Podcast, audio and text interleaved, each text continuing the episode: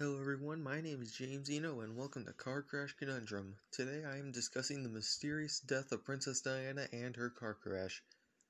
now this whole discussion centers around theories people have made about her and I am here to debunk every single one of those theories myself.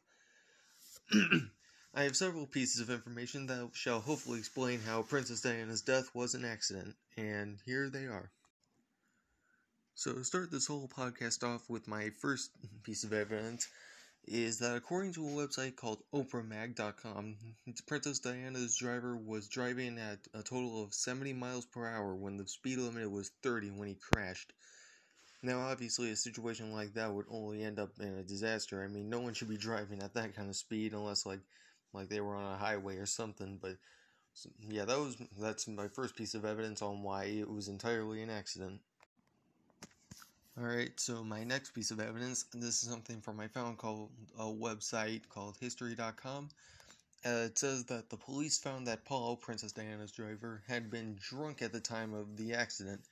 Um, I think they, this is because they were at a party before all this happened, so that could explain why. And also, his condition might have been worsened by a prescription of antidepressants he was taking at the time, so that's probably one of those part of that as well. Alright, now before I say my last piece of evidence, I'm going to supply a little bit of context with this one. Uh, you should know that that um, people have been trying to theorize that Prince Charles might have had something to do with her death, but actually, according to CheatSheet.com, Prince Charles was completely devastated by the news about Princess Diana's death. Like he'd really cared about her, and I find it really strange how he he would have anything to do with the crash from this. So, like, if you had something to do with, with Princess Diana's car crash, like, would he have not spent so much time cre- grieving over her death? I mean, honestly. And so we've come to the end of our little discussion, and I hope I might have changed some of your minds that have thought that Princess Diana's death would have been anything but an accident.